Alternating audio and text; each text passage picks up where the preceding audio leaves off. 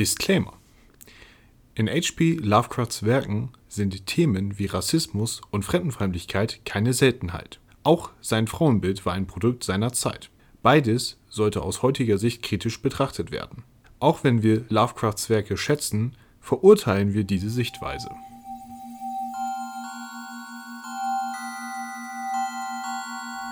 Die Miskatonic Universität. Wir lesen Lovecraft. Dämonische Augen, die in transkosmische Abgründe gestarrt haben. lösen hirnzersprengendes Grauen aus. Und damit herzlich willkommen bei Wir lesen Lovecraft, die Miskatonic Universität. Genau, ich bin Katja Ich bin Jens. und heute beschäftigen wir uns mit den ersten zwei Kapiteln von Lovecrafts Geschichte Die lauernde Furcht, The Lurking Fear. Lurk, lurk, Fear. lurk, lurk. Vier Kapitel hat die Geschichte, weil es auch, glaube ich, eine Fortsetzungsgeschichte gewesen ist in der ersten Veröffentlichung. Und wir haben gesagt, wir teilen sie in der Mitte. Und wir besprechen heute die ersten zwei Kapitel. In äh, der Bibliothek machen wir eine Zusammenfassung, im Kaminzimmer besprechen wir sie. Und dann gehen wir noch mit euch ins Community-Zimmer, also ins Studentenwohnheim. Ja. Und nächste Woche gibt es dann noch die Rollenspielumsetzung dazu. Genau. Und nochmal potenziell einen Schwung aus Lovecrafts Leben. Weißt du, was mir gerade aufgefallen ist, dass ich voll den Witz gerissen habe, weil ich nächste Woche gesagt habe? Das nächste Mal natürlich. Ja, genau. War auch immer. ähm, hast du irgendwas vorweg? Äh, nö. Ich nur den Kommentar, dass wow, unsere letzte Folge zu The Hound innerhalb von ein paar Tagen überhaupt über 400 Aufrufe bei YouTube hatte, was für unseren winzig kleinen Kanal, der sonst bei YouTube immer so bei 70 rumdümpelt, echt richtig viel ist. Hm. Jetzt habe ich nicht bei Spotify geguckt, wo die meisten uns hören, ob die Zahlen da auch so explodiert sind. Das wäre natürlich spannend gewesen. Mache ich vielleicht nachher in meiner Pause. Also, wenn wir das nächste Mal hier wieder aufnehmen. ja, aber so viel vorweg, cool. Also, ihr scheint irgendwie auf die Geschichte gewartet zu haben. Ja. Ja, mal gucken, was The Lurking Fear, Fear so auslöst. Wahrscheinlich Fear. vier. Nee. Vier Zuhörer. Und damit starten wir flach in die Bibliothek. Wir begeben uns in einen geheimen Raum in der Ohrenbibliothek. Unter Dr. Armitages wachsamen Augen lesen wir das nächste Werk von H.P. Lovecraft.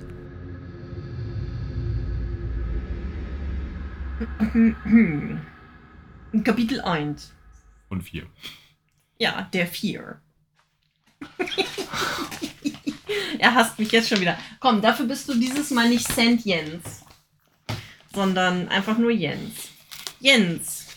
Das erste Kapitel heißt Der Schatten auf dem Kamin. Ja. Worum geht's denn? Womit geht's denn los? Was passiert denn so? Ja, wir starten mit einer Gruppe aus drei Männern, welche den Tempest Mountain hinaufwandern. Klettern, sie, sie klettern ja nicht, sie wandern ja hoch durch, Mhm. durch einen dichten Wald. Und dabei zieht ein Gewitter auf und ihr Ziel ist es, die lauernde Furcht zu finden. Genau, sie begeben sich in ein verlassenes Herrenhaus. Und wir erfahren jetzt schon, dass ähm, sie aufgebrochen sind in aller Stille, um den Reportern zu entgehen, die im Dorf herumlungern. Denn im vergangenen Monat hat es gespenstische Panik um den albtraumhaft schleichenden Tod gegeben. Also es startet direkt mit so einem Dödödödöm. Hm? Aber natürlich erfahren wir erst viel später, worum es geht. Also Lovecraft schleicht mal wieder um den Brei herum. Unser namenloser Protagonist ist mal wieder ein Freund, der das Groteske und Grauenhafte liebt und sucht. Oh ja, genau, sehr witzig. Da gibt er sich später noch einen lustigen Namen zu. Ja. Und ähm, er hofft, dass ähm, die beiden, die ihn begleiten, ihm dabei helfen können, ähm, jetzt diese lauernde Furcht in dem Herrenhaus ausfindig zu machen. Und ähm, sie fahren mit einem kleinen Automobil durch eine Wald- und Berglandschaft, bis sie dann wirklich anfangen müssen, den Berg hochzusteigen und das nur noch zu Fuß machen können. Mhm. Bist du gerade drüber weggegangen? Ich würde noch einmal kurz Mhm. darauf hinweisen, dass der Protagonist äh, jetzt alles erzählen will, Ja, natürlich, der um Klassiker. nicht wahnsinnig zu werden. Aber Ja. er, ne, er wünschte, es hätte, er hätte es damals schon getan.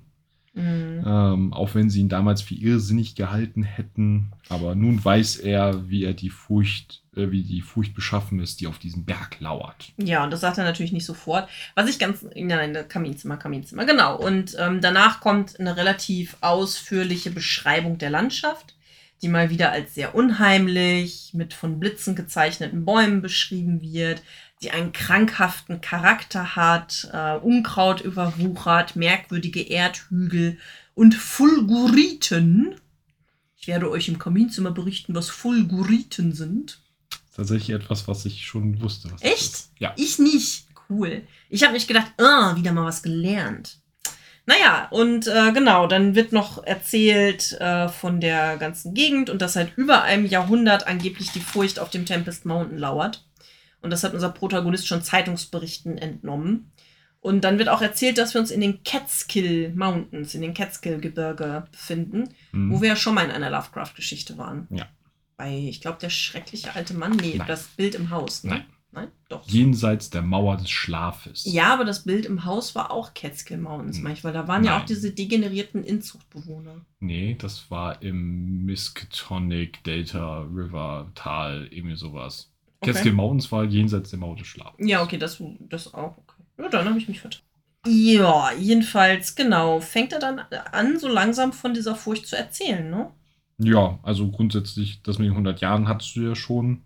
Dann zieht er noch einmal über die Bevölkerung her. Ja, nicht nur einmal. Ich kann Welche- euch nachher im Kaminzimmer mal eine Aufzählung der ganzen Bezeichnungen der degenerierten Nachkommen, Ja. Nachkommen geben. Mischlinge, welche in Weilern leben. Und genau, dann, äh, dass, dass die Furcht in äh, einem gemietenen, verlassenen Haus wohnt, der jetzt die große Frage, wie man es wahrscheinlich richtig ausspricht, den Mortenses, Da er es ja Holländer sein soll, vielleicht Morten- Martense. Martense. Ich hätte jetzt Martense gedacht. Ich äh, habe es fortlaufend nur noch als das Herrenhaus betitelt. Ja, ja, wenn der Ami es ausspricht, vielleicht Mortense.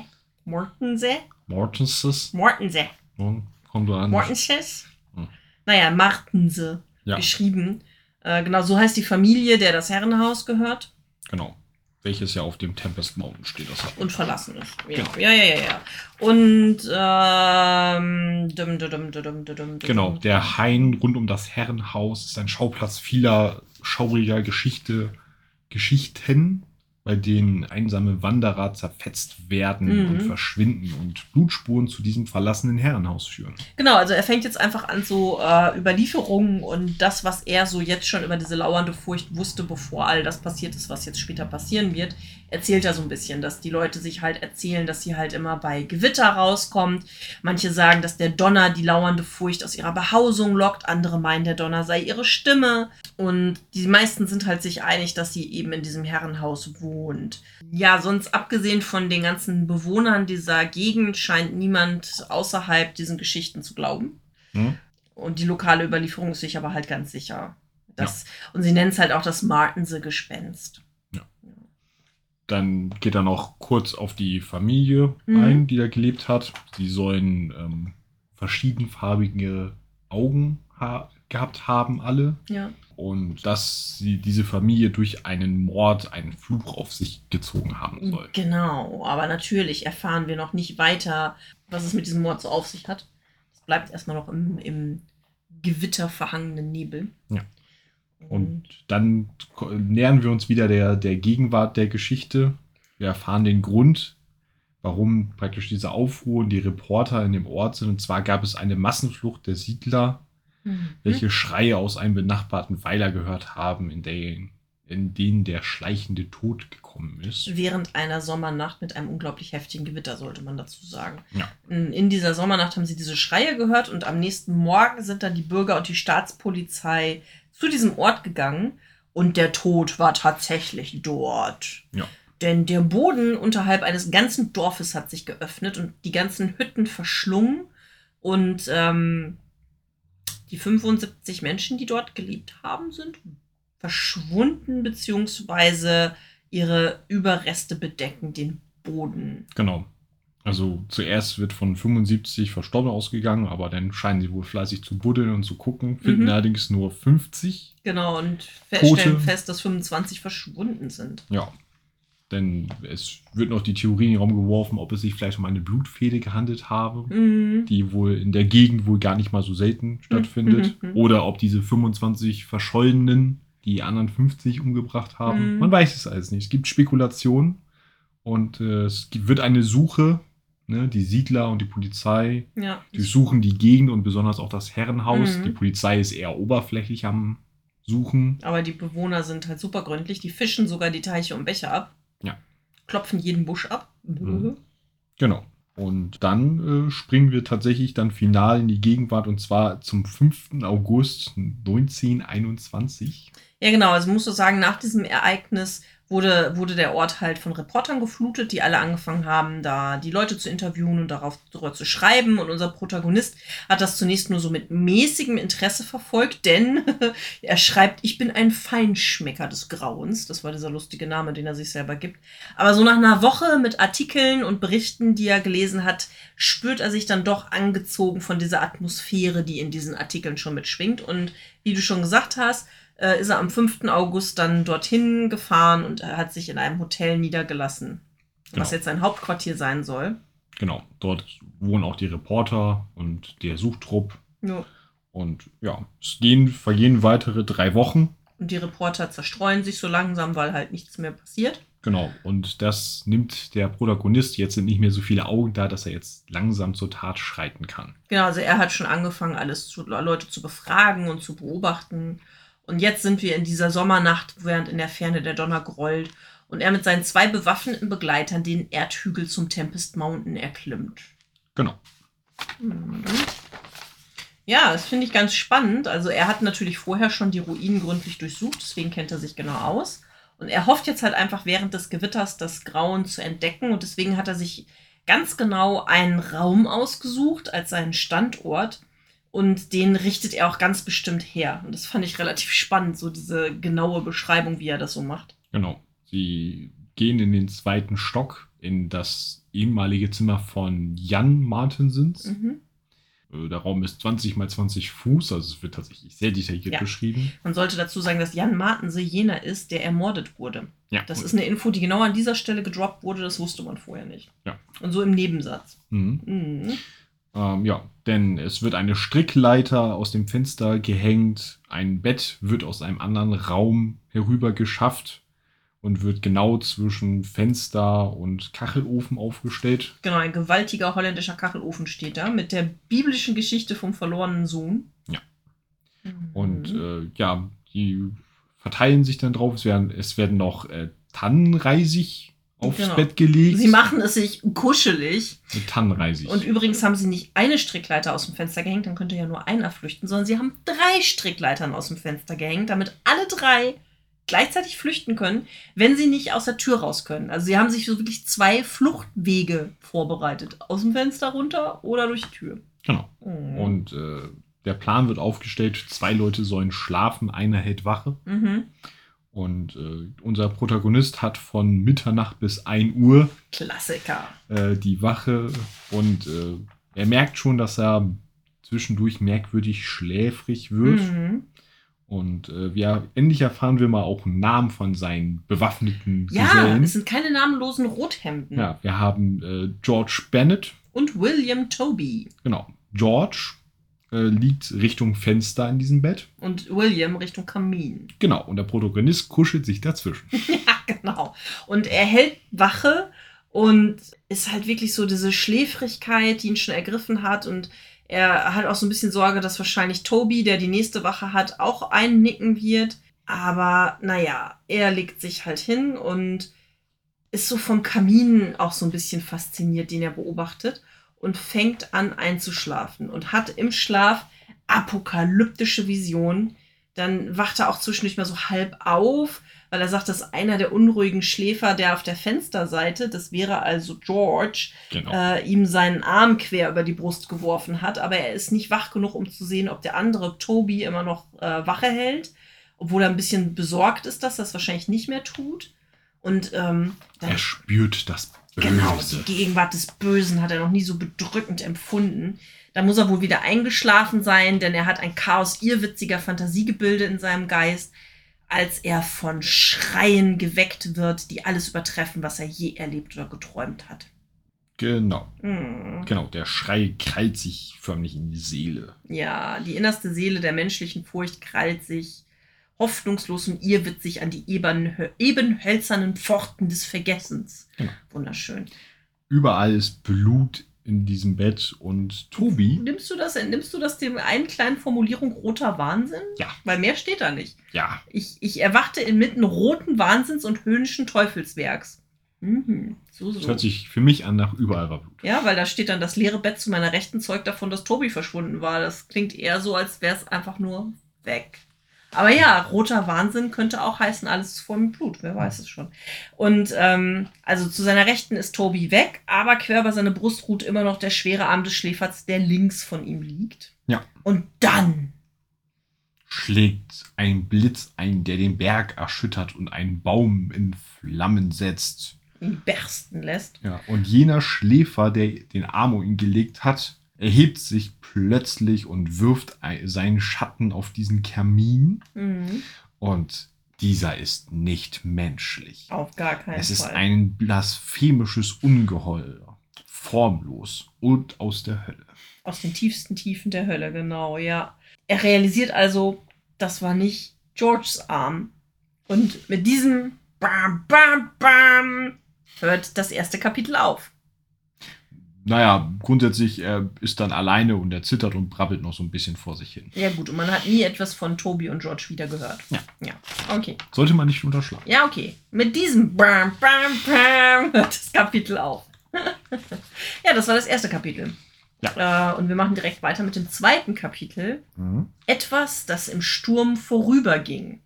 Ich hoffe, seine Bauchschmerzen gingen im Sturm vorüber. Der Protagonist ist äh, von den Ereignissen, die sich im Herrenhaus zugetragen ziemlich traumatisiert. Mhm. Er hat es äh, irgendwie geschafft, zurück ins Auto den Motor anzuwerfen und zurückzufahren, das ohne dass er irgendwie bemerkt wird. Ja. Und er liegt tagelang nervös erschöpft in seinem Hotelzimmer. Mhm. Und äh, er lässt nochmal so ein bisschen die Situation Revue passieren, gefühlt. Ja. Und äh, ihm, was ihm wirklich zu schaffen macht, war, dass dieses Monster so still war. So, Mhm. wenn es ein Knurren oder irgendwas gemacht hätte, was man hätte zuordnen können, Ja, dann wäre alles nicht so schlimm gewesen. Aber diese Stille macht ihn fertig. genau. Und was ich auch relativ wichtig finde, ist, während er so darüber nachsinnt, wird ihm klar, dass er jetzt endlich, ich versuche mal so ein bisschen zu zitieren, einen Gipfel irdischen Schreckens erspäht hat, eine jener unaussprechlichen Schandmale der äußersten Leere am, der, äh, am weitesten entfernten Ränder des Weltraums, ähm, die wir mit unserem begrenzten Wahrnehmungsvermögen jedoch äh, nicht ähm, vernehmen können, was uns eine gnädige Immunität verleiht. Also das finde ich relativ wichtig, weil das ist so dieses richtig erste große kosmische Schreckending, was er hier reinbringt. Können wir nachher noch drüber reden. Hm. Wollte ich hier aber schon mal einmal erwähnt haben. Ja, genau. Und ähm, die Stille war furchtbar und ähm, Er, äh, in ihm reift der Gedanke, dass er darüber reden muss, wenn er nicht den Verstand verlieren will. ja. Und äh, Er möchte auch Bennett und Toby finden, wenn sie noch leben. Und er fragt sich, warum er zuletzt bis zuletzt übrig gelassen wurde. Und dass diese Schläfrigkeit auch so furchtbar war. mh. Ja, genau. Wie Ja. du sagst, dass er muss diese Geschichte jetzt jemandem erzählen, damit er nicht äh, wahnsinnig wird. Genau. Und äh, er wählt einen Reporter aus im September, den Arthur Monroe, Mhm. und äh, erzählt ihm die Geschichte. Und äh, er sieht, bevor er damit anfängt, in Arthur jemanden, der ja für diese Art offen ist. Ja, Arthur wird beschrieben als ja, auch körperlich dunkelhaarig, schlank, etwa 35 Jahre, mit Bildung, Geschmack, Intelligenz und Charakter und als jemand, der über konventionelle Ideen und Erfahrungen hinausdenken kann, was ja in diesem Kontext relativ wichtig ist. Ja. Mhm. Und äh, er hört sich das an und äh, ja, ist fasziniert davon, aber hat auch ein bisschen Mitleid mit dem Protagonisten, was er da Schreckliches erlebt hat. Ja, Und äh, analysiert die Situation und rät dazu, erstmal weitere Nachforschungen zu betreiben. genau. Also man soll jetzt nicht wieder direkt in das Haus zurück, sondern soll sich erstmal mit den historischen und geografischen Daten vertraut machen und daraufhin kämmen sie die ganze Gegend nach Informationen über die Martense-Familie ähm, durch und finden auch ein interessantes Tagebuch von jemandem der ähm, Vorfahren. Und sie sprechen mit den verkommenen Bergbewohnern. und ähm, ja, haben zunächst nicht so wirklich die großartigen Erkenntnisse. Ähm, Ja, aber sie finden dann, wenn sie es nochmal durchgehen, ein Muster. mhm. Und zwar ähm, die meisten Vorfälle waren entweder direkt beim Herrenhaus oder in dem Hain, der dazugehört, der ja diese kränkliche Aura, Mhm. Ausstrahlung hatte, die der Protagonist erwähnt hat. Ja, genau so Es dieser gibt- Wald. Genau. Es gibt aber auch Ausnahmen davon, also Sachen, die ein bisschen weiter weg waren, wo sie sich noch nicht so ganz einen Reim draus machen können. Ja, und äh, es gibt noch diverse Monsterbeschreibungen, Ja. ne, die wirklich, ja, sehr unterschiedlich sind. Von Schlange und Riese, ein Donnerteufel, Fledermaus, ein Geier oder ein wandelnder Baum. Genau. Aber alle sind sich äh, einig darin, dass es wohl ein lebender Organismus ist, der höchst empfindlich aufs Gewitter reagiert. Und auch wenn zwar in einigen Geschichten von Flügeln die Rede ist, sind sie doch, weil er das offene Land meidet, äh, eher sicher, dass er sich am Boden wohl fortbewegen wird. Dann zieht er nochmal über die Bewohner der Gegend her. Ja. Gleichzeitig ist es aber auch so, dass sie nach und nach durch ihre vielen Befragungen und die Zeit, die sie mit den Bewohnern verbringen, auch ihr Vertrauen so langsam gewinnen. Trotzdem dieses, dass sie langsam die Leiter der Evolution wieder hinunter sanft Ja. hinabsteigen, ist schon eine relativ harte Ja, Formulierung. ich sag, wie gesagt, im Kaminzimmer bekommt ihr von mir einen Eindruck von den ganzen Bezeichnungen. Äh, jedenfalls stellen sie dann irgendwann im Oktober fest, sie machen einfach keine Fortschritte und sind schon kurz davor zu kapitulieren, weil bestimmt der Winter hereinbrechen wird und sie äh, im Winter wohl erfahren haben, dass sich der Dämon im Winter immer ruhig verhält. Ja. Aber es gibt dann noch mal so einen letzten Tag, wo sie äh, in diesen Weiler, in das Dorf zurückgehen, wo sich der Boden ja geöffnet hat und die ganzen Menschen gestorben oder verschwunden sind. Und ja, da wollen sie sich jetzt noch mal umgucken und werden auch begleitet von einigen der Dorfbewohner.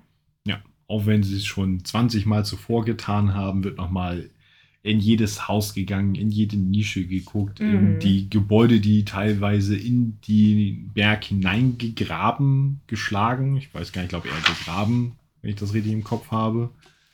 Wird nochmal alles auf den Kopf gestellt. Aber sie finden nichts, bis sie dann tatsächlich am. ach ja, dann haben sie noch das Gefühl, dass sie von dämonischen Augen, die Mhm. in transkosmische Abgründe gestarrt haben, höhnisch auf sie herabblicken. Ja, da Von- haben, wir deine, von- haben wir dein Zitat. Genau, vom, äh, vom Berg hinab. Ja. Und dann am Nachmittag ein Donnergrollen, ein Gewitter ankündigt. ja, was ja für sie eigentlich gutes Timing ist, weil wir wissen ja, ein Gewitter lockt die Furcht hervor. Mhm.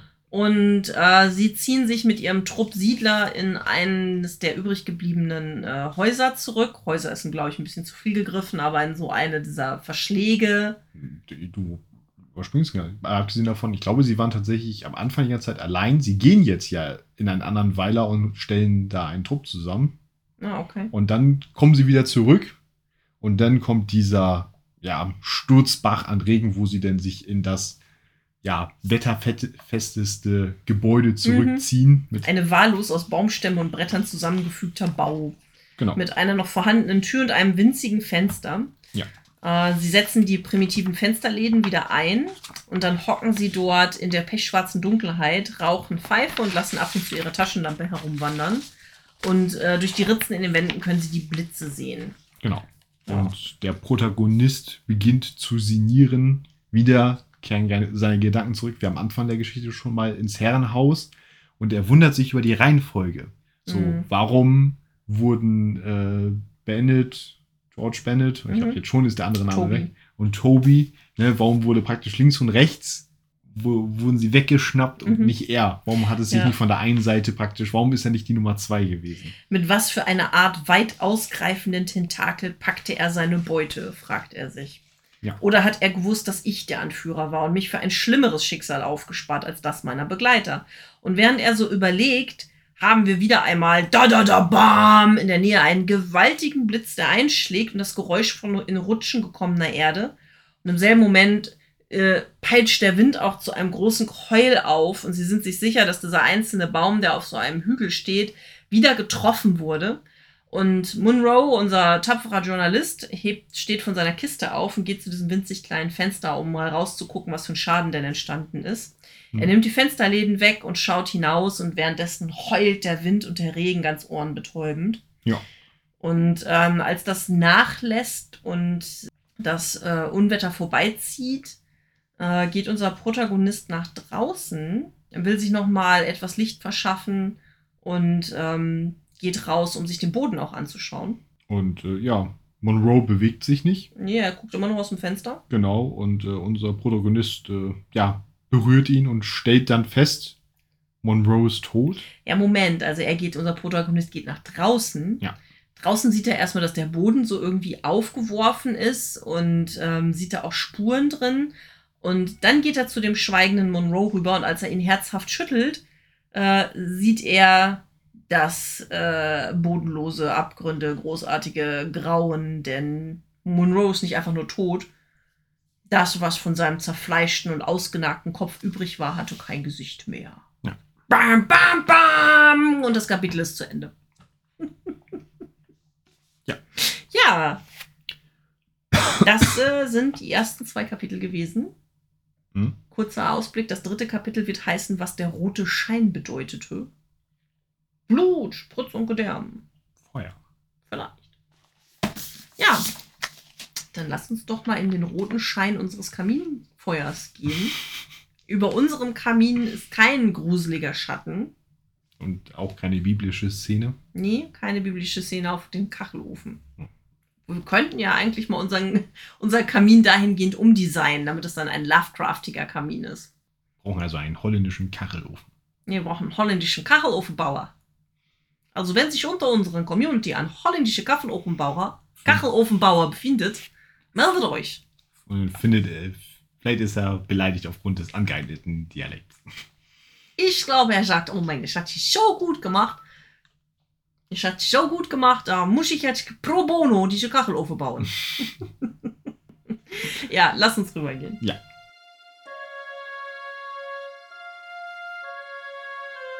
Wir begeben uns in unser gemütliches Kaminzimmer. Nach dieser kräftezehrenden und vielleicht auch verstörenden Reise durch ein weiteres Werk von H.P. Lovecraft tauschen wir unsere Eindrücke bei einer Tasse Tee aus.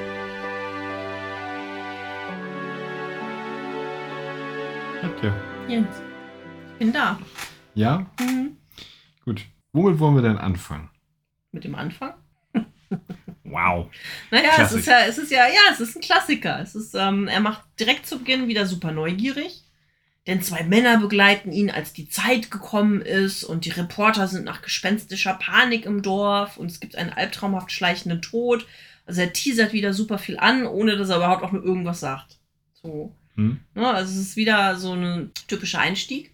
Obwohl wir dieses Mal nicht erfahren, wie das Ende ist. Ja. Das haben wir sonst oft. Ja, ich wollte gerade sagen, das ist, das finde ich eher denn Mhm. ungewohnt. Ja. Normalerweise gibt es ja immer einen, "Ah, es ist alles so schrecklich und ich werde mir das Leben nehmen. Und mein Freund ist tot und er ist unter geheimnisvollen Umständen getötet worden und Frösche und Schafe haben dabei eine Rolle gespielt. Genau. Und, Nein. Äh, Weil das ist tatsächlich so, ich habe die nächsten zwei Kapitel noch nicht gelesen Ich und ich erinnere mich auch nicht mehr an die Geschichte. Das heißt, ich habe wirklich absolut gar keine Ahnung, wie es jetzt weitergehen wird. Ja. Was ziemlich cool ist. aber wir, äh, wie wir ja auch denn direkt beim zweiten Kapitel merken, er hat aus Herbert West gelernt, weil dieses ewige Zusammenfassen, Ja. Gott sei Dank, nicht wieder stattgefunden recht, hat. ja. Ne? Also er hat da. Er hat Für, da für alle, die diese gelernt. Folgen nicht gehört haben, noch mal kurz erzählt. In Herbert West The Re Reanimator, was auch eine Fortsetzungsgeschichte war, hat er zu Beginn jedes Kapitels, also jedes Mal, wenn wieder ein Teil seiner Fortsetzung erschienen ist, das gesamte vorherige Kapitel, aber oder mehr oder weniger alle anderen Ereignisse nacherzählt. Ja. Was dazu führt, dass wenn du das Ding am Stück liest, du am Anfang jedes Kapitels so einen Boah-Effekt hast. Ja. Ja. Da hast du völlig recht, das ist hier Gott sei Dank nicht so. Ja. Sondern es geht nahtlos immer weiter. Hm, Ja. Und ich finde auch, ähm, dass man jetzt so einen kleinen Aufbau auch sehen kann, weil bei Herbert West fand ich, war es ja schon immer so ein bisschen der Versuch, dass jedes Kapitel auch so ein bisschen in sich geschlossen ist. hm, Ne, Er hat immer ein, eingeleitet, hat dann so, so einen Hauptteil gehabt und äh, hat am Ende natürlich so ein bisschen wie hier ja auch immer mit so einem Schocker geendet. Das brauchst du natürlich, damit die Leute die nächste Geschichte auch lesen wollen und deswegen natürlich das nächste Magazin kaufen. Ja. Aber hier ist es ein, ein längerer Aufbau, finde ich, weil er hat im ersten Kapitel hat er ja erstmal die Hintergrundgeschichte von dieser lauernden Furcht skizziert und auch so die Szenerie und die Gegend, in der wir uns befinden. Und im zweiten Kapitel haben wir jetzt diese ganzen Recherchen und Theorien, also jetzt unterfüttert er diese Hintergrundgeschichte. Und ich könnte mir gut vorstellen, dass jetzt im dritten und vierten Kapitel dann wirklich so die eigentliche größere Handlung kommt, beziehungsweise wir sicherlich auch noch erfahren werden, was es mit diesem Jan Martense und seinem Mord zu tun hat und warum das hier mit in Verbindung steht, was wir ja jetzt noch nicht wissen. Also er baut es länger auf, finde ich. Ja. Und das tut der Geschichte gut. Das stimmt auf jeden Fall. Im Gegensatz zu unserer letzten Geschichte, ähm, wir haben zwar wieder eine, äh, ein ähnliches Tätigkeitenfeld vom Protagonisten, also wir haben wieder einen Grauensjäger, der schreckliche Dinge sucht und erleben will. Ja gut, aber hier wissen wir nicht, ob er das wirklich hauptberuflich in Anführungszeichen macht und einfach nur ein reicher Schnösel ist oder ob er in Wirklichkeit irgendeinen anderen Job hat. Wir wissen nicht, wo er herkommt, wo er wohnt. Wir wissen ja wirklich gar nichts über ihn, nur dass Ja. er eben ein Connoisseur des Grauens ist. Ja, was Ja. unser letzter Protagonist auch. Ja, die war. letzten beiden ja. Also gut, der eine, St. John war, glaube ich, so der, der Vorantreibende und der andere hat ihm so gefolgt, aber beide waren ja so, Nervenkitzel, Nervenkitzel, her damit, yay! Ja. ja. Aber letztes Mal hat das Wesen versucht zu erklären, diesmal hat es gleich komplett gelassen. Ja, genau. Und äh, unser Protagonist hat hier auch wieder ein Geheimnis, das so furchtbar ist, dass er es zunächst mit niemandem teilen will und jetzt aber muss. Aber im Gegensatz zu oft, wenn wir das haben, dass die, die Protoss dann ja schreiben, so, ja, die Welt muss es irgendwie erfahren, ich muss dieses Geheimnis jetzt mit der Welt teilen, bla bla bla. Es ist hier eher so ein, boah, ich muss da jetzt drüber reden, weil sonst werde ich bekloppt. Ja. Also es ist ein deutlich egoistischerer Grund. Ja. Wie er ja auch den Grund hatte, um sich dem Journalisten äh, anzuvertrauen, der das ja mit seinem Gesicht bezahlt hat. Mhm. Mhm. Ähm, aber ich habe ja schon gesagt, ähm, du ja auch, das ist wieder mal wie bei äh, Jenseits der Mauer des Schlafs auch. Da haben wir auch die Bewohner der Catskill Mountains beschrieben bekommen. Und da hat er sich ja auch schon so richtig drüber ausgelassen, dass die ja so hinterwäldlerisch sind und deswegen ja auch inzestuös und wie dumm sie doch sind und wie einfältig und verschroben. Und das Mhm. haben wir hier auch wieder. Ja. Äh, Also er ist wirklich auch nicht zimperlich. Er schreibt die bemitleidenswerten Mischlinge, dass sie winseln, wenn sie schreckliche Sachen erzählen, die entarteten Gemeinschaften, die verkommenen Bergbewohner und die einfältigen Hüttenbewohner. Mhm. Also schon wieder ordentlich tief in die menschenverachtende Kiste gegriffen. Ja, auf jeden Fall. Dann ähnlich wie bei, oh Gott, äh, der Horror von Martin's Beach. Horror at Martin's Beach. Ja. ja. Hast du wieder dieses, ich teaser die Gegenwart an. Dann kommt erstmal der Vergangenheitsschwenk, Mhm. der große Bogen, wie, und deswegen bin ich eigentlich hier. Ja, gut, das Was haben wir ja öfter schon bei ihm gehabt, Ja, oder? Aber Es- ich finde, ich finde es, er benutzt es heute, also, was heißt heute? Er benutzt es in letzter Zeit sehr häufig, dass er Mhm. immer diesen Stil, weniger dieses, ich bin am Rande des Wahnsinns, Mhm. ich werde mein Leben beenden, Ding, wie wir sie ja vor, doof gesagt, vor ein paar Jahren, Mhm. also auch in seiner Geschichte ja schon häufiger hatten. Das ist jetzt irgendwie weniger geworden. Jetzt ist es mehr immer dieses, es gibt eine Gegenwartsbeschreibung, dann kommt der große Bogen, was ist alles vorgefallen Mhm. und dann geht es erst in der Gegenwart Mhm. weiter. Ja, wir hatten ja auch eine ganze Zeit lang dieses Stilmittel von ihm, dass er am Anfang, wie ich ja vorhin schon gesagt habe, dass er am Anfang im Prinzip schon sagt, was am Ende der Geschichte passieren wird, also das Ergebnis der Geschichte. Freund XY ist tot, Dorf XY ist vernichtet äh, oder Mensch XY ist verschwunden. Ähm, und er hat dann ja auch immer schon so eine Theorie mit reingeschmissen, die möglichst wissenschaftlich und rational ist, um dann aber in der eigentlichen Geschichte wieder dieses total unnormale, paranormale zu beschreiben, damit Mhm. man beim Lesen da denkt, ja, aber dieses wissenschaftlich rationale funktioniert ja nicht, es muss ja doch der kosmische Horror sein. Und das hat man hier jetzt gerade nicht. Also mir fehlt immer am Anfang jetzt so dieses, was er vorher gemacht hat, diese Conclusio, so, es wirkte immer so ein bisschen wie bei so einem wissenschaftlichen Artikel, wo du am Anfang so eine kompakte Zusammenfassung des Artikels hast Mhm. und dann erst die Ausschmückung. Das macht er gerade nicht mehr. Also hier ist es ja, wie ich schon gesagt habe, wirklich, dass er jetzt so Stück für Stück seine Geschichte aufbaut mit der Szenerie und dem Hintergrund, den Recherchen. Er führt Personen ein und tötet sie wieder. Ja. Sie hatten gerade einen Namen gekriegt und schon sind sie tot. Ja, vielleicht ist das das Problem. Jeder, deswegen sind die namenlosen Protagonisten auch die, die überleben. Bei Lovecraft darfst du keinen Namen haben. So. Am besten bist du selber der namenlose Schrecken. Hm. Hm. Außer du bist ein Nyarlathotep. Ja. Dann ist das okay. Ja, ist okay. Das ist auch Avatare. Ähm, aber so, ich meine, guck mal, Arthur Germine, tot. Randolph Carter, Nee, der lebt. Das war der Freund von Randolph Carter, der gestorben ist. Ja. Mhm, der namenlose Freund, glaube ich, oder hatte der einen Namen? Der hatte einen Namen. Ja, okay. Ich überlege gerade noch, was hatten wir noch so für Namen? Es kommen ja erst noch welche. Aber hatten wir bis jetzt schon andere Namen? Bestimmt. Nur fällt Aber, mir nur gerade nicht ein. Ja. Naja, also ist, glaube also, ich, wie in, in Raumschiff Enterprise, lass dich nie ein rotes T-Shirt anziehen, ist es bei Lovecraft eher, lass dir keinen Namen geben. Nee, nee, nee, lass mal, lass mal. Ich brauche keinen Namen, aber gib mir, gib mir ein bisschen Morphium. Ich mach mich mal Morphium-süchtig, dann, ah nee, dann werde ich ja wahrscheinlich Selbstmord begehen. Hm. Wir müssen mal so eine Lovecrafts Überlebensformel schreiben. Wie überlebe ich eine Lovecraft-Geschichte? Sei schon mal kein Künstler, das hilft schon mal. Ja, ja, es hilft auf jeden Fall, ja. Hm.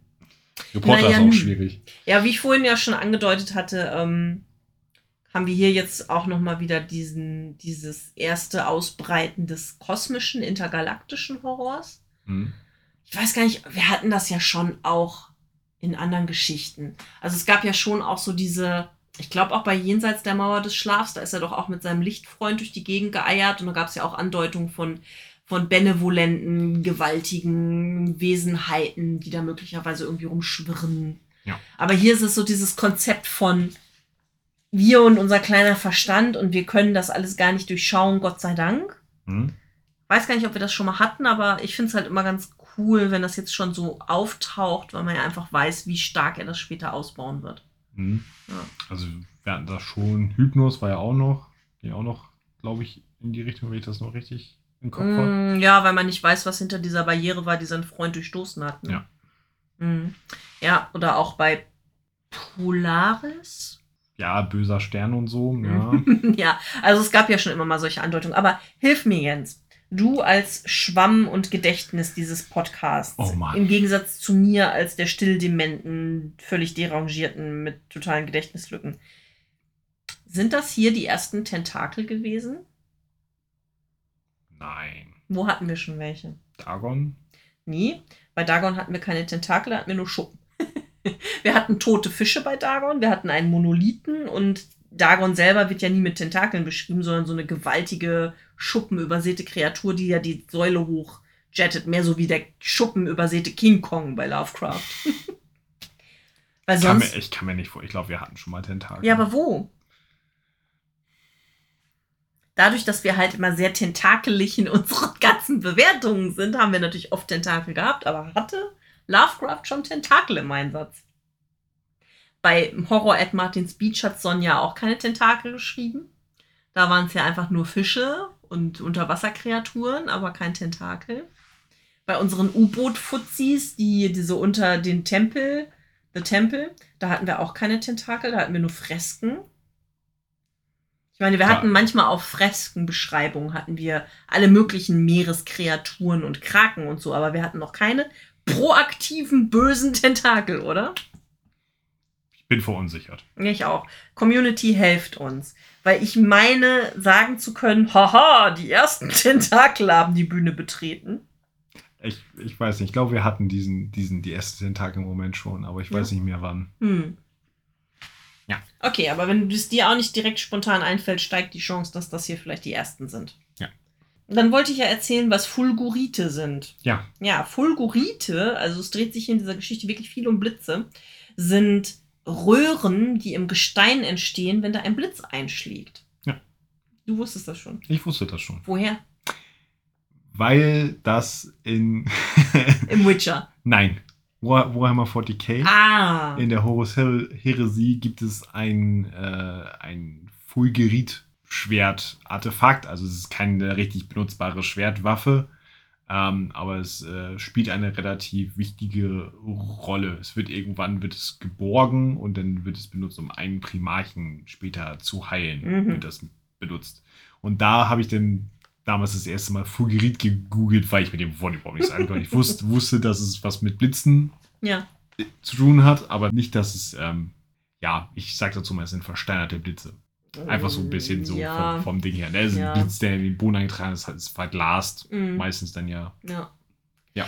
Ja, witzig. Da sieht man mal wieder, wie äh, auch Fantasy bilden kann und Horror bilden kann. Wenn du dann irgendwann bei Günther Jauch sitzt und die eine Million Frage ist, was Fulgurite sind, und du dann sagen kannst, ja, das weiß ich, wegen Warhammer 40k. Und dann musst du erstmal erklären, was Warhammer 40k ist. Und dann musst du erklären, was äh, Tabletop ist. Und dann musst du erklären, was Rollenspiel ist. Und dann merkst du, wie alle Leute dich nur noch so Nerd angucken. Ist mir egal, da habe ich eine Million. Ja, stimmt. und ich kann sagen, ich habe ihn schon vorher geliebt. ja, gut. Und äh, ich wollte noch was zur Familie Martense, Martense, Mortense sagen. Mortense. Mortense. das ist tatsächlich eine Familie, die es gibt. Also die existieren äh, auch in dieser Gegend. Und zwar waren die zur Zeit des Unabhängigkeitskrieges historisch relevanter und hatten viele Ländereien in Brooklyn.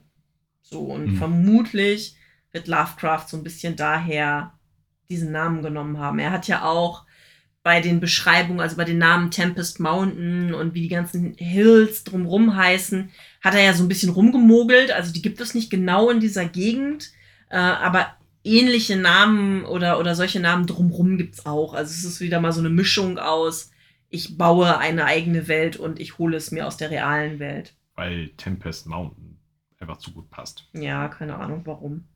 Naja, Weil Mhm. Tempest heißt nicht irgendwie Wirbel, irgendwie auch Sturm oder sowas. hier googelt der Chef noch selbst. Sturm. Tempest heißt Sturm. Oh, das passt wirklich gut, ja. Der Sturmberg. Ja, der Sturmberg. Ähm, willst du eigentlich jetzt schon an dieser Stelle was zu Lovecrafts Leben in dieser Zeit, als er es geschrieben hat, erzählen? Nein? Beim nächsten Mal. Nein. Es gibt auch, wenn ich das jetzt bei Joshi richtig überflogen habe, auch nicht wie das letzte Mal so einen schönen Trigger für die Geschichte. Mhm, okay. Also, es ist eher was Allgemeineres. Also gibt es hier schon mal den triggerfreien Trigger aufs nächste Mal, dass es keine Trigger gibt.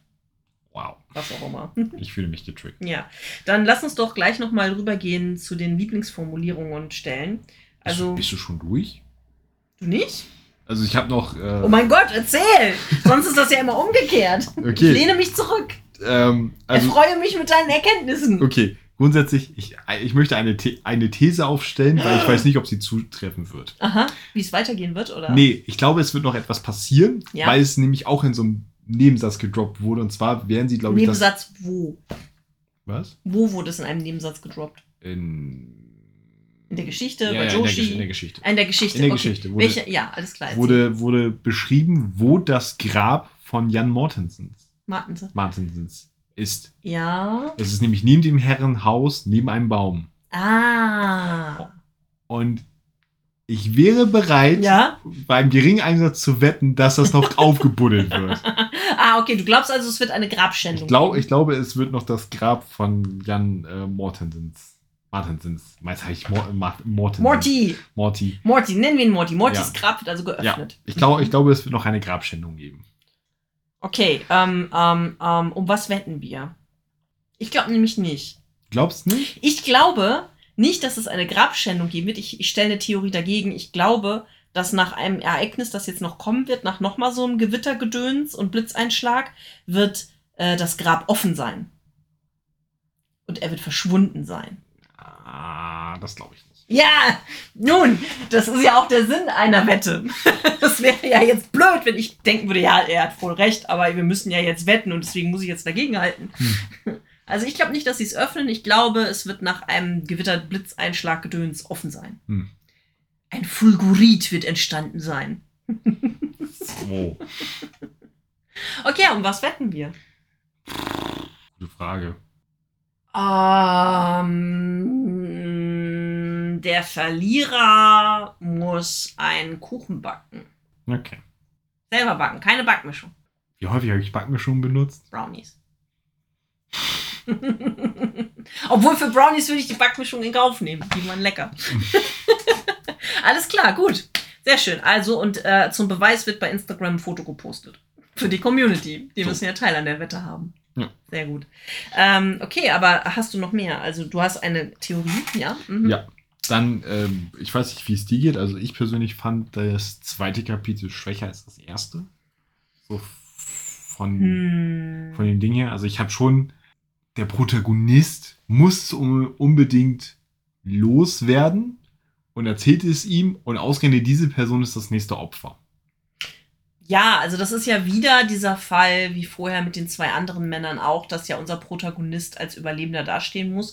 Und wir sind uns ja einig, dass hinterwäldlerische, inzestuöse Bergtrottel als geeignete Opfer für einen Schockeffekt ja nicht herhalten können. Also muss es ja der gebildete junge Mann sein, der uns ja sympathisch gemacht wurde, damit es wenigstens so ein kleines bisschen schockierend ist. Genau Ja. deswegen denke ich, ist Monroe gestorben. Ja. Einfach damit es nochmal einen, einen, einen funktionierenden Schockeffekt hat. Mal abgesehen davon, dass es ja schon relativ gore für Lovecraft ist, diese Beschreibung, ne? Er guckt so aus dem Fenster und dann ist er eigentlich schon tot, aber die anderen wissen es noch nicht wirklich. Und dann dieser Klassiker mit, hey du, hey du, rüttel an der Schulter und der Tote kippt dann um, sozusagen. Ja. Wäre es nicht, also ich persönlich hätte es cool gefunden, wenn er schon sowieso so ein Episodending hat, wenn er springende Protagonisten gehabt hätte. Springende. Naja, du hast den namenlosen Protagonisten. Mhm. So, überlebt die erste Runde, beim Mhm. zweiten Mal hat er Pech. Ah, okay. Und dann, ah, und dann wird okay, Mortensen ja, in mhm. Kapitel 3 der Hauptcharakter. Monroe. Monroe, Martense ist tot. genau. Aber ja, auch Martense könnte der Hauptcharakter werden, wenn das Grab geöffnet wurde und Ah, glaub erlebt. Was machen wir ein? Ja, äh, ja, ja, stimmt. Es muss keiner einen Kuchen backen, wenn keiner recht hat. stimmt. ja. ähm, Dann haben wir beide verloren und beide müssen Kuchen backen. so werden dann Feuerei sterben. Ach, Nee. Quatsch. Also, Wir haben ja auch nicht 10 Kilo Kekse gerade in der Vorratskammer. das geht die Leute nichts an. ähm, Kommt alle zum Keksessen vorbei. Flashmob. nein! Du hebst die Hand, du willst was sagen. Ja. Er versucht sich zu konzentrieren. Ja. Kamehameha. So. Ähm, bevor ich es nicht vergesse. Also, spring, springender Protagonist. Ja, springende war, Protagonisten. Mhm. ne? Ja. Es wäre es wär von wegen so, okay, die ersten zwei waren dann Bauernopfern. Mhm. Toby und George. Bennett. Ja. Waren dann die Bauernopfern, ne? Er, er kommt weiter, er, der Überlebende ist immer der Fluchträger, der muss sich mit diesem Wahnsinn rumschlagen. Mhm. Dann, ne, praktisch so als neues Ding über die Handlung weg und am Ende schafft er es irgendwie, sich zu erlösen. Mhm. Oder er wird halt von den Monster in Stücke gerissen. So. Ja, also es hätte schon interessant sein können, das gebe ich dir recht, weil wir haben ja jetzt auch die Hälfte der Geschichte erreicht.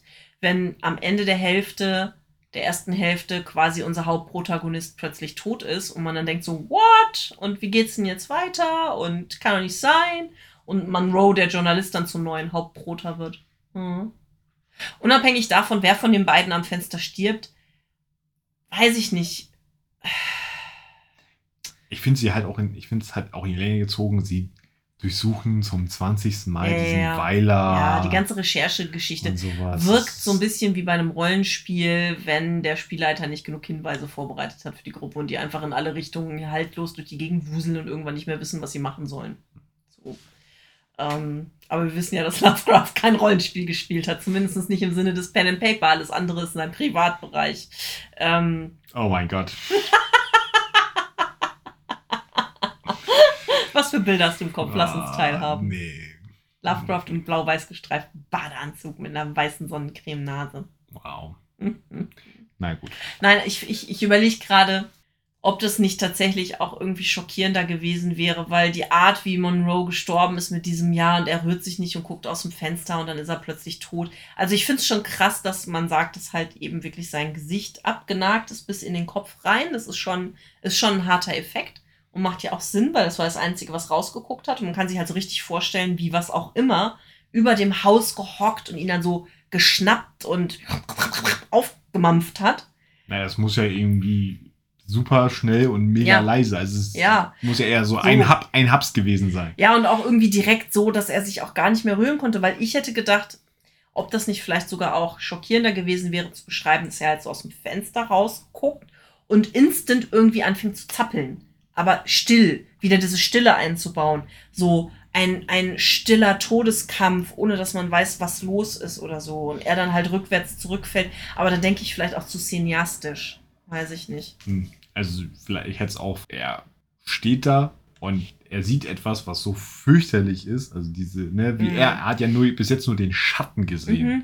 So, und er hat die lauernde Furcht in Persona von Angesicht zu Angesicht gesehen und er ist einfach im Stehen, Herzinfarkt, tot. Ja, auch. Dass er einfach Ja, stehen gut. geblieben wäre. Und- das ja, war so oder- fürchterlich, ja. dass es ihn getötet hat. Und dann drehen sie ihn um und sein Gesicht ist so völlig von Grauen zerfressen und nicht von der Kreatur zerfressen. Ja, das stimmt, das wäre auch cool. Und dass er halt aber auch vielleicht dann nicht schreit oder stumm schreit, weil ich finde, das ist, ist ein Aspekt von der Stille halt wirklich auch ganz gut. Das ist, was ja auch den Protagonisten so abgefuckt hat, dass das halt alles so in völliger Stille passiert war in dem Ja. Haus. Ähm, keine Ahnung. Naja, also so wie er es gemacht hat, halt semi-cool. ja, kann man so machen. Also wie gesagt, ich fand es halt schwächer. Bei dem anderen Mhm. war es mehr ein Ja, der Wow. Arm über der Brust war schon sehr krass. Also man hat ja von Anfang an gedacht, da stimmt was nicht mit Ja. diesem Arm über der Brust. Das Ja. ist irgendwie creepy seltsam. Ja, wirkte schon, nicht- wirkte, nicht- wirkte schon sehr komisch. Das ist jetzt nicht George, der im Traum sagt, oh, Darling, und die, den Arm über seine Brust schmeißt und sich nochmal extra ankuschelt mit einer Taschenlampe in der Hose. ja, sie hat Taschenlampen dabei. Ja. George, ist das ihre Taschenlampe? Ich hoffe, es ist ihre Taschenlampe, wo er Ansonsten muss ich sie erschießen. Stimmung im Arsch. Ja. Ähm, ja. Lovecrafts tödliche Taschenlampe. Da ist der Folgentitel. Äh, ja, wie gesagt, also vor, vor meinem Gefühl, zweites Kapitel irgendwie Mhm. schwächer. Aber wie es meistens so ist, der zweite Teil ist ja meistens nicht so gut wie der erste. Dann hoffen wir mal, dass der dritte besser wird. Ja, das ist Lovecraft jetzt erst recht. Ja, aber ich glaube, dass erst der vierte so richtig krachend wird. Äh, ist ja auch der Lovecraft die Rückkehr. Oh, Lovecraft kills again. Ja. ja, in diesem Fall ja tatsächlich. Ja. Sehr schön. Okay. Mhm. Ja. Und äh, das, ne, wo ich hoffe, dass wir da zumindest noch eine, eine grobe Theorie umrissen kriegen, weil eine richtige Lösung zu finden, wäre ja immer, ist ja immer relativ langweilig. Wieso es diese, diese Pausen gibt. Also warum jagt die lauernde Furcht nur bei Gewitter? Also, Mhm. Ja, aber dass das sie- ist ja das also das, Spannende. Genau, das hat. Also, dass die Ja. lauernde Furcht Angst vor Gewitter hat, ist ja nee, die Wayne. will keine Angst vor Gewitter haben. Jan Martense wird bei einem Gewitter umgebracht worden sein oder durch einen Blitz getötet worden sein oder irgendwas anderes. Also der es hat Blitz durch den Schornstein, durch den Kachelhaufen ihn getroffen. Ja, irgendwie sowas. Also es hat ja auch noch was mit dieser biblischen Geschichte von dem verlorenen Sohn zu tun. Da, da deutet sich ja so ein Eifersuchtsdrama an. Vielleicht ist das auch irgendwie, dass sein Bruder mit ihm in der Gewitternacht draußen war und ihn dann irgendwie nicht in den Schutz gelassen hat oder so und er draußen beim Gewitter dann gestorben ist oder so. Irgendwie sowas wird sein. Ja. ja. Aber ich denke, dass halt sein Grab nach einem Blitzschlag offen sein wird. Ja. Und man denkt, oh mein Gott, jetzt rennt hier ein Zombie. sie werden ihn ausbauen. Sie werden ihn ausprobieren. Du sagst, okay. Gut, aber dann würde ich sagen, lass uns ins Studentenwohnheim gehen. Ja. Ähm, und beim nächsten Mal herausfinden, wer den Kuchen backen muss. Ja. Wir begeben uns in unser Studentenwohnheim, in den Gemeinschaftsraum. An unserem schwarzen Brett schauen wir, ob unsere Community, also ihr, uns Nachrichten hinterlassen habt. Außerdem küren wir die Ehrenstudentinnen des Monats und bedanken uns bei all unseren Unterstützerinnen.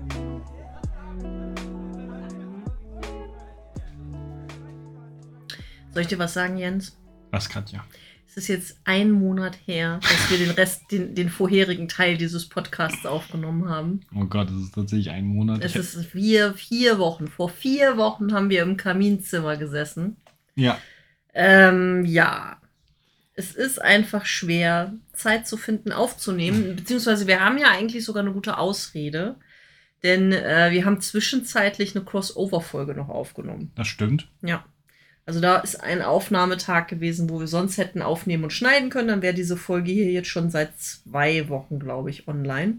Ja, müssten zwei Wochen sein. Ja, aber trotzdem, das ist schon ganz schön krass. Ja, ich hatte tatsächlich befürchtet, dass es noch länger her ist. Also im Gefühl wären es tatsächlich so sechs gewesen. Hm. Aber ja, Es tut uns echt leid, aber ich glaube, es wird halt einfach noch ein bisschen so bleiben, bis wir da irgendwie wieder eine Regelmäßigkeit drin haben. Ja. Das, äh, ja. Der Alltag ist chaotisch und schwer planbar. Ja. Mhm, Und die Freizeit ist sehr kostbar. und natürlich geht Mini-Tentakelchen.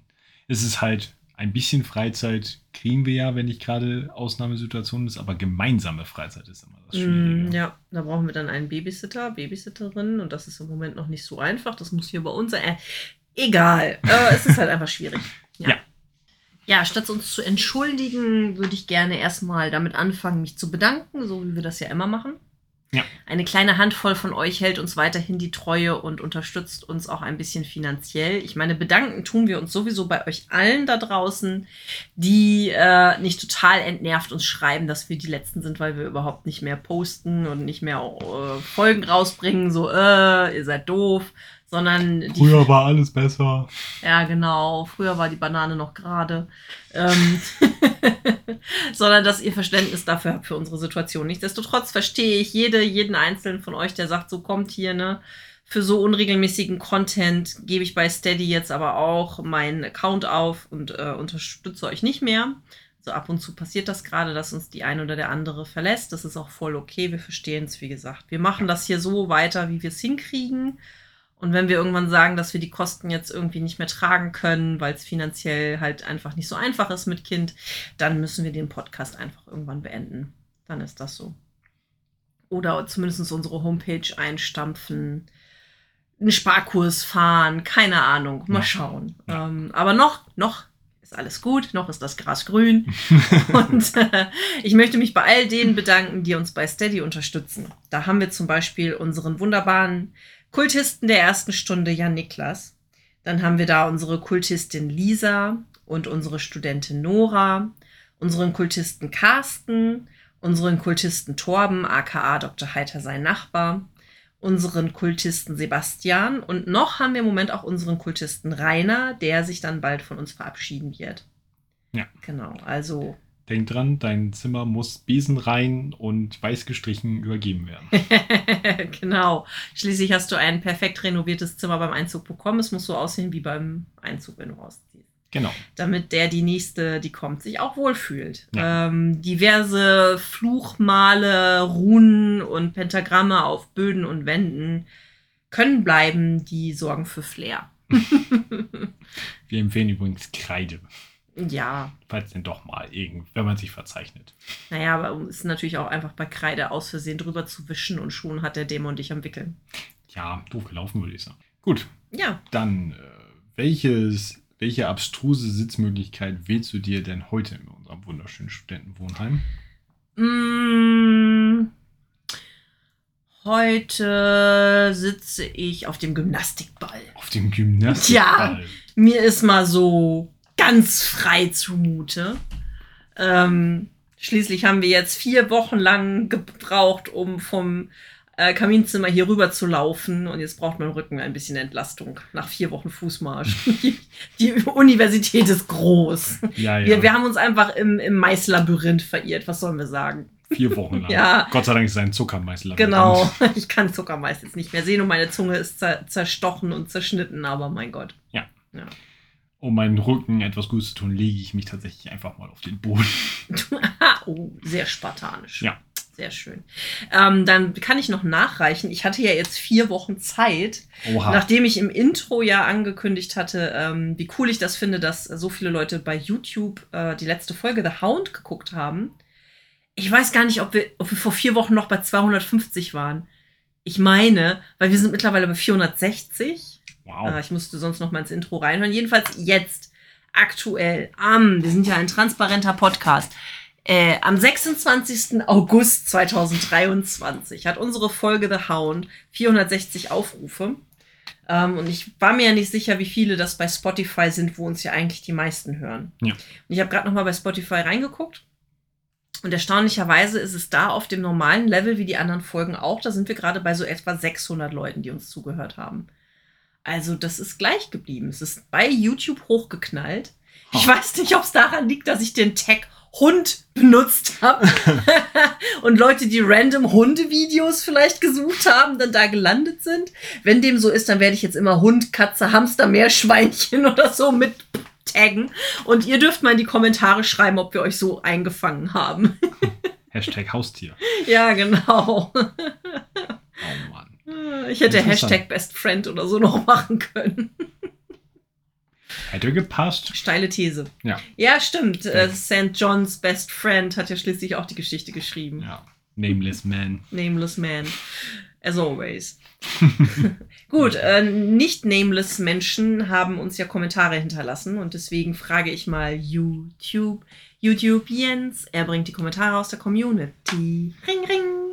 Ja. Was haben denn unsere durchaus mit Namen verhafteten Community-Mitglieder denn so gepostet? Mit, mit Namen verhaftet. Ja. Na gut. Mhm. Also, unter der Folge 43 Der Hund. äh, hat äh, 1981 Manson. Mhm. Moin, moin, ihr beiden. Dazu kann ich nur sagen, Schnacker. Denn es heißt Moin. Ja.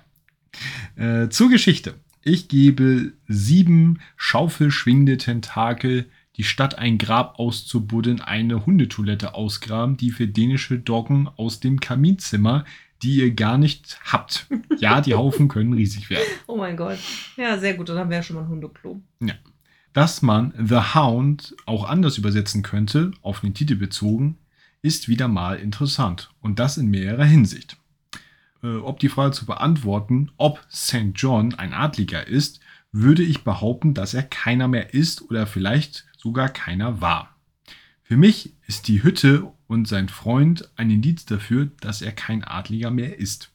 Die Hütte im Moor wird nicht erwähnt, da sie versteckt ist, obwohl es anzunehmen ist, besonders bei dem Zeug, was die da bunkern.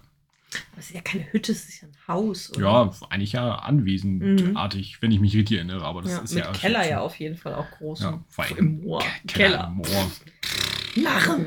Echt, wie viel Wasser wir in unseren Keller rein, reindrückt und wir sitzen nicht im Moor. Wir sind nur am Ausläufer vom Teufelsmoor.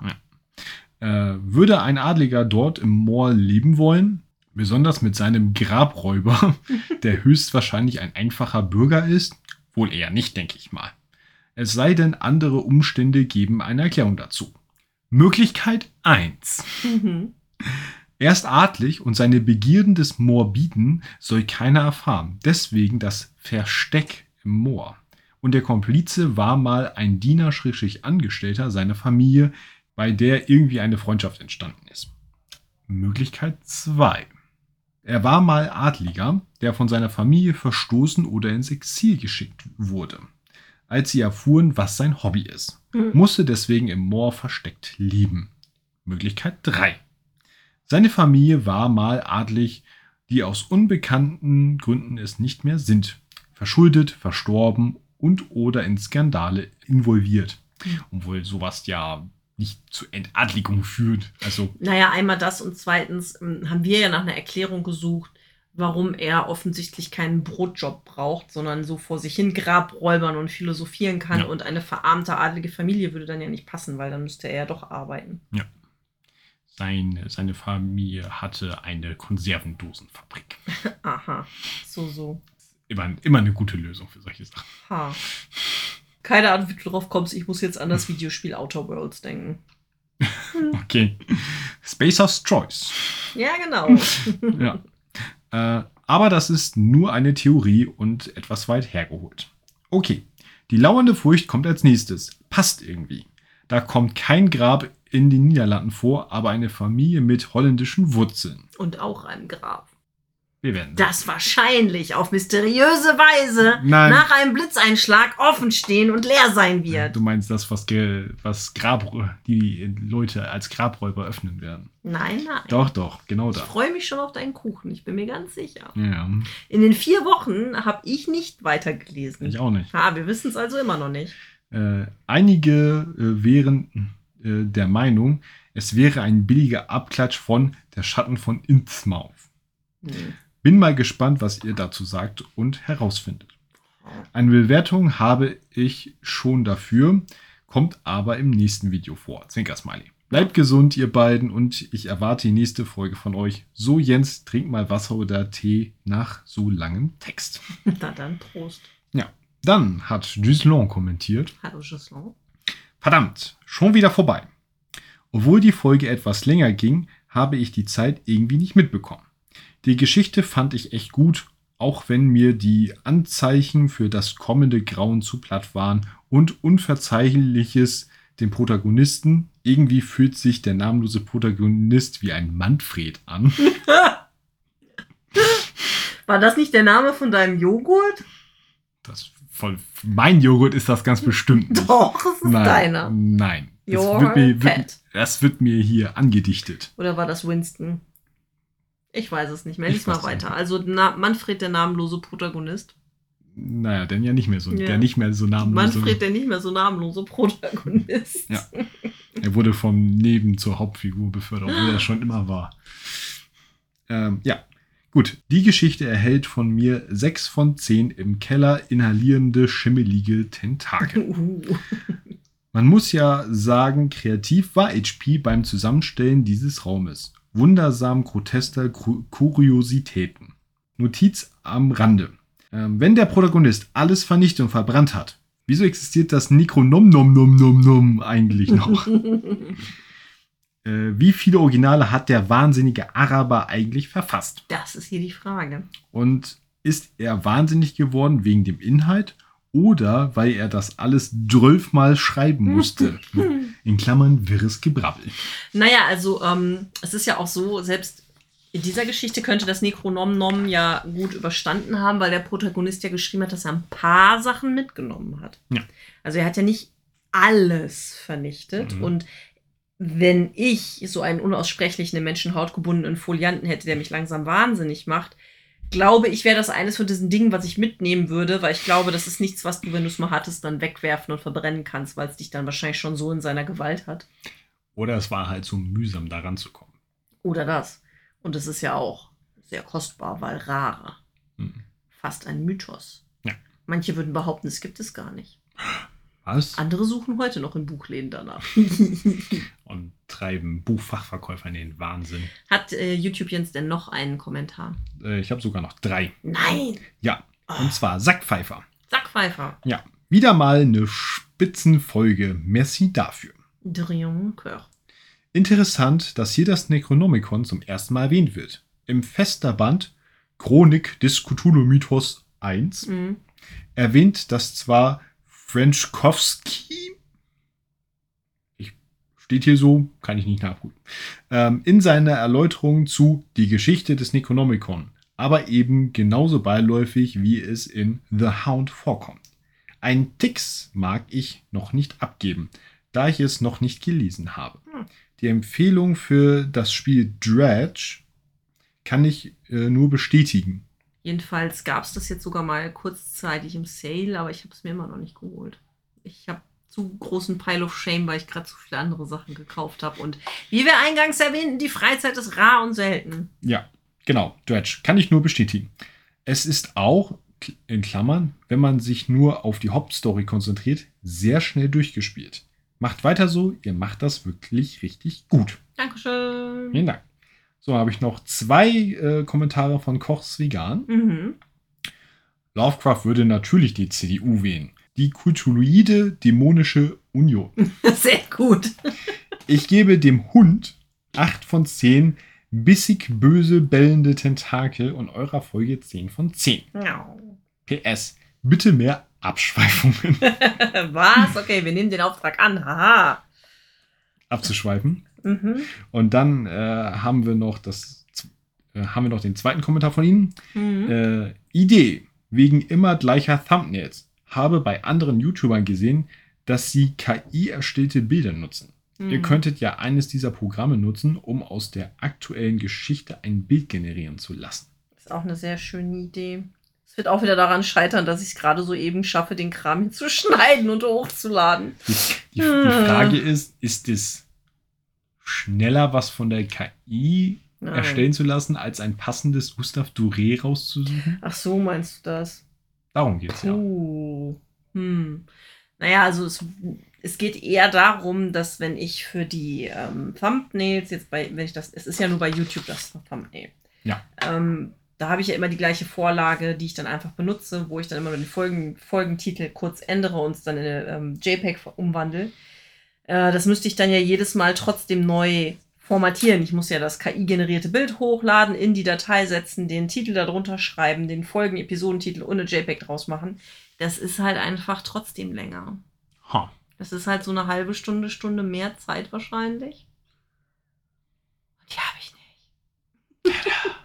Tut mir dann leid. Aber das ist eine super Idee für Zukunftskatja, die dann bestimmt bald mal irgendwann noch ein bisschen mehr Freizeit hat. Ich meine, es ist schon mehr geworden als früher.